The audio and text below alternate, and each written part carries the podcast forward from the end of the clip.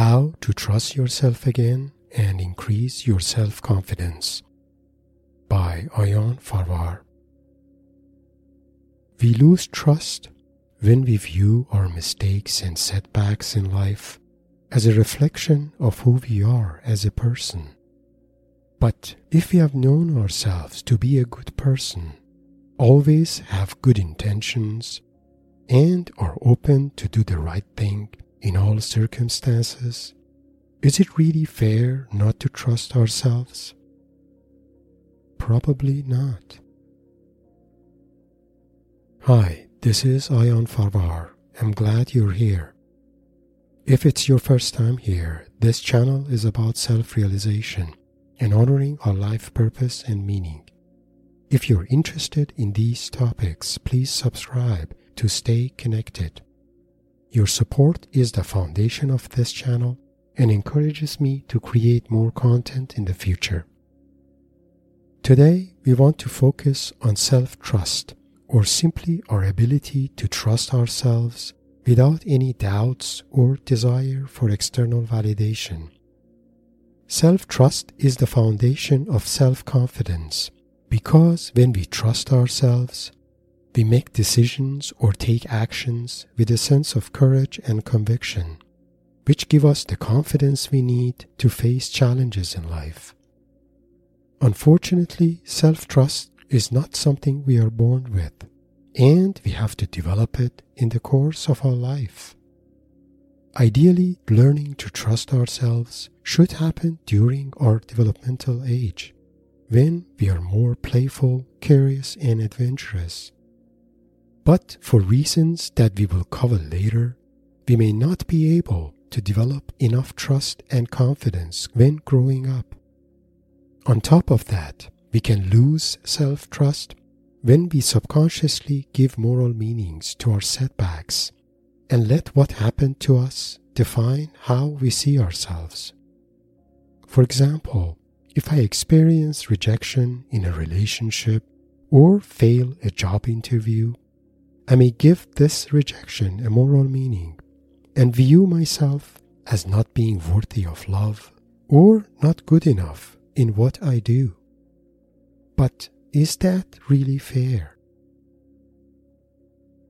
I'd say definitely not, because not everything that happens to us has enough merits to morally define who we are as a person. If you resonate with this message, you may find the ideas presented here useful. More specifically, we cover the following topics understanding our developmental needs and how they affect our self trust, noticing what blocks our ability to trust ourselves as adults, and practical tips to restore self trust and increase our self confidence. Let's go over these. Please note that the ideas presented here are based on my personal experience and understanding. If you're interested in academic views, consider further research in areas such as developmental psychology. Understanding our developmental needs and how they affect our self trust. We humans have three early developmental needs. When these needs are fully met, we grow up with a sense of self worth, have enough courage and self trust, and get along well with everyone. Unfortunately, for most of us, such ideal upbringing does not happen. So we need to learn to further cultivate these qualities as adults. Three developmental needs explained here are partly inspired by self psychology, a psychoanalytical model developed by Heinz Kohut, an Austrian born American psychoanalyst. But the developmental needs described here are based on an intuitive interpretation of self psychology and are not meant to represent it in its academic sense. If you wish to learn more about Kohut's work and self psychology, I have provided references related to this topic in the description below. We humans have three fundamental needs when growing up. We need to know our value and learn to respect and love ourselves. This need is usually met when at least one of our parents or guardians gives us unconditional love and acceptance for who we are as a child. We need to learn to exercise courage and trust ourselves. This need is fulfilled when at least one of our parents, guardians, or teachers trusts us and calls us to adventure and courage, but without judging or criticizing how we go about it. And we need to learn to develop a sense of belonging with our peers. This need is met when we are encouraged to mingle with other kids and have a chance to develop social skills through peer bonding with them. When these needs are not fully met, we may not realize our self worth or learn to trust ourselves. Instead, we may look for others in our lives to validate our worth or give us the confidence we need. Let me give a couple of examples to clarify this.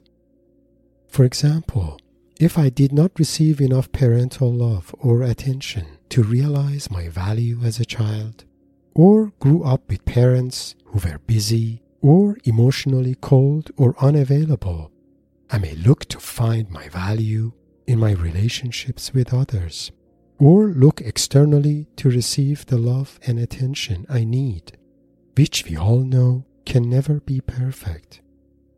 Similarly, if I were someone who grew up with loving but overprotective or over-controlling parents watching my every move, I may not find space to feel independent, learn how to trust myself, or exercise courage to face challenges.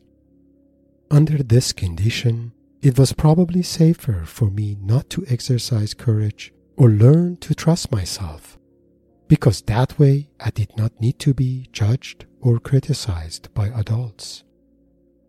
You can see how the conditions around our early developmental years can affect our sense of self worth and self trust.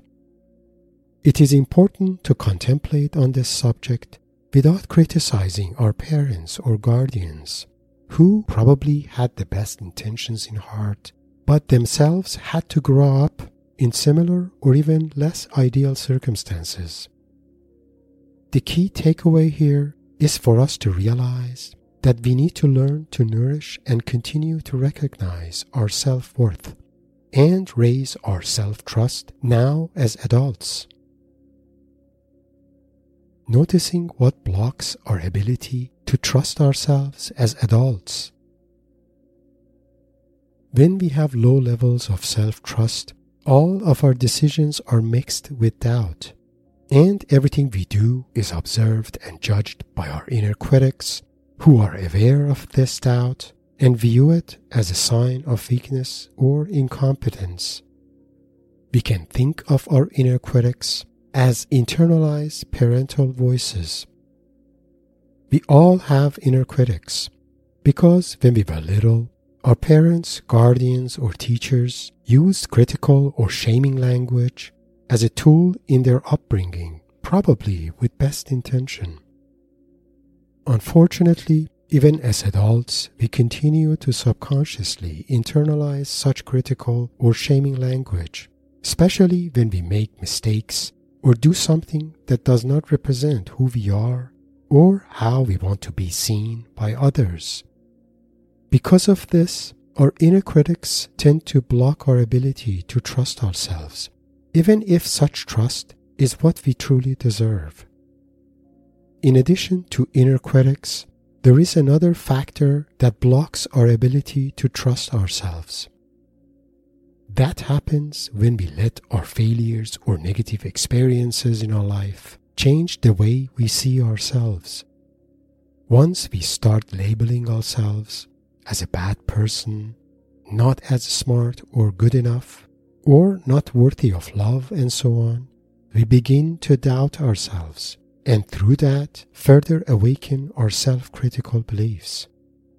This puts us in a never ending cycle of self doubts and self critical beliefs, blocking our ability to trust ourselves and have confidence. But this is not fair or justified, because if we have known ourselves to be a good person, if we believe we have good intentions and want to always do the right thing, and if we want others to recognize these in us, there is no good reason for us to be so self critical or not to trust ourselves. If you resonate with these words, consider contemplating on them on your own and start making necessary changes to embrace the trust and confidence you truly deserve. Practical tips to restore self trust and increase our self confidence.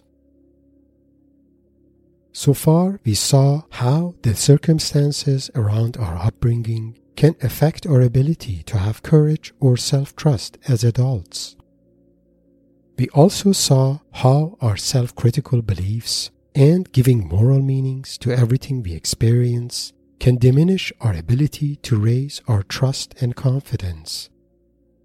But all of these can change when we realize that these beliefs are shaped when we were much younger and they may no longer be relevant to who we currently are or want to be. In this section, I share a few practical tips that can help you increase your self trust and confidence. Not all of these tips may be relevant to you, so consider only those you resonate with the most. These tips are begin to honor all of your commitments and don't commit to anything you're unsure to follow through. Always notice your good intentions in all things you do, irrespective of their outcome. Commit to do the right thing in all circumstances, even if that is not fully aligned with your own interests and avoid giving moral meanings to your mistakes or failures, or blaming yourself or others for what happened. Let's briefly go over these. Begin to honor all of your commitments and don't commit to anything you're unsure to follow through. This is the first and the most important tip for restoring your trust on yourself. Because every time you don't follow through with your words or commitments, you unknowingly erode your trust on yourself. Even not following through with small commitments, like returning a call or running an errand, can affect our self trust because by not doing them, we are essentially telling ourselves that our words or decisions don't matter.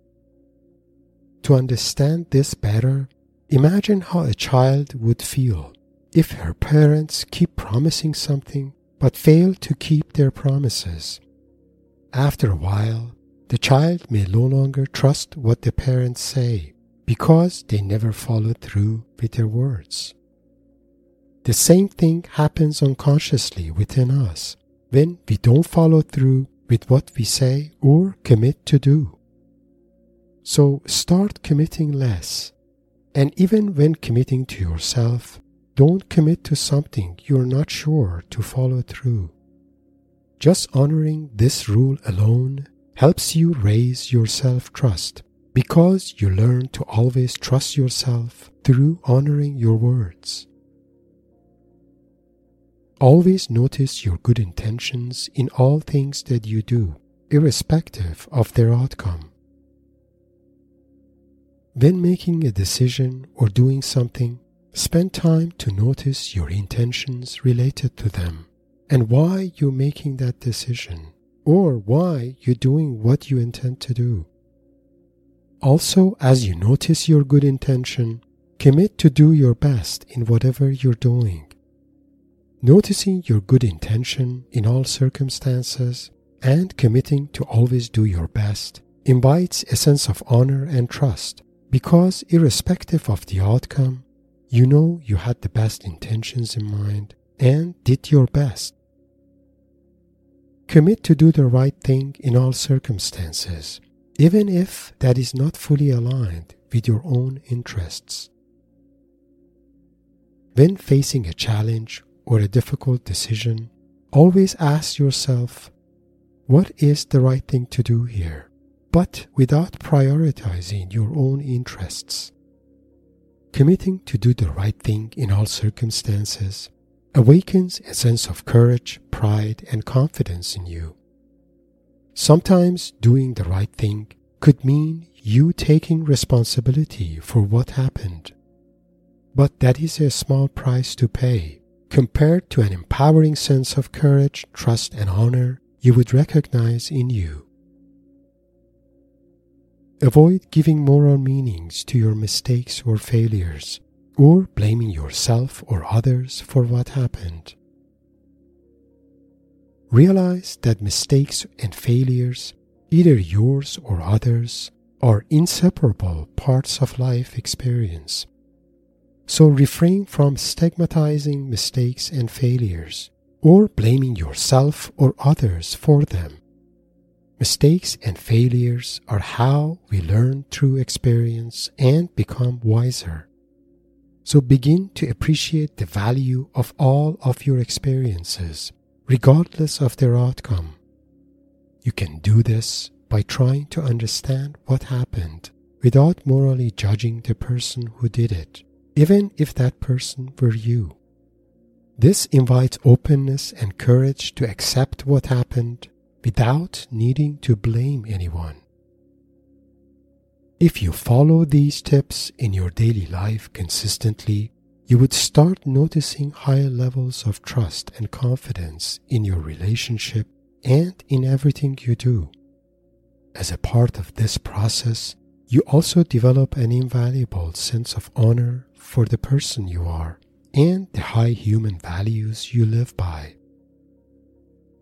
Closing remarks In closing, I hope you have found the ideas presented here useful in increasing your self trust and confidence, the qualities that are probably well deserved.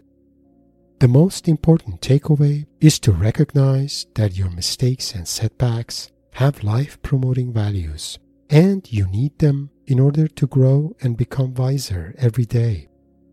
So, as long as you recognize your good intentions in everything you do and are open to always do the right thing, it is not justified to give your setbacks a moral meaning or use them to negatively judge yourself. Even if there are still decisions or habits that you're not as proud of, it would be always better to separate them from the person you know yourself to be. This helps you stay connected to the sacred core of your being and always trust yourself, regardless of where your life takes you. If you have found this presentation useful, please like and share it with your like minded friends. Please subscribe to my channel and share your thoughts and comments. Also, if you have requests for future topics, please share it as a comment or contact me through my bio link below. For more information about myself and life mentorship services I offer, please find my bio link in the description below. Blessings.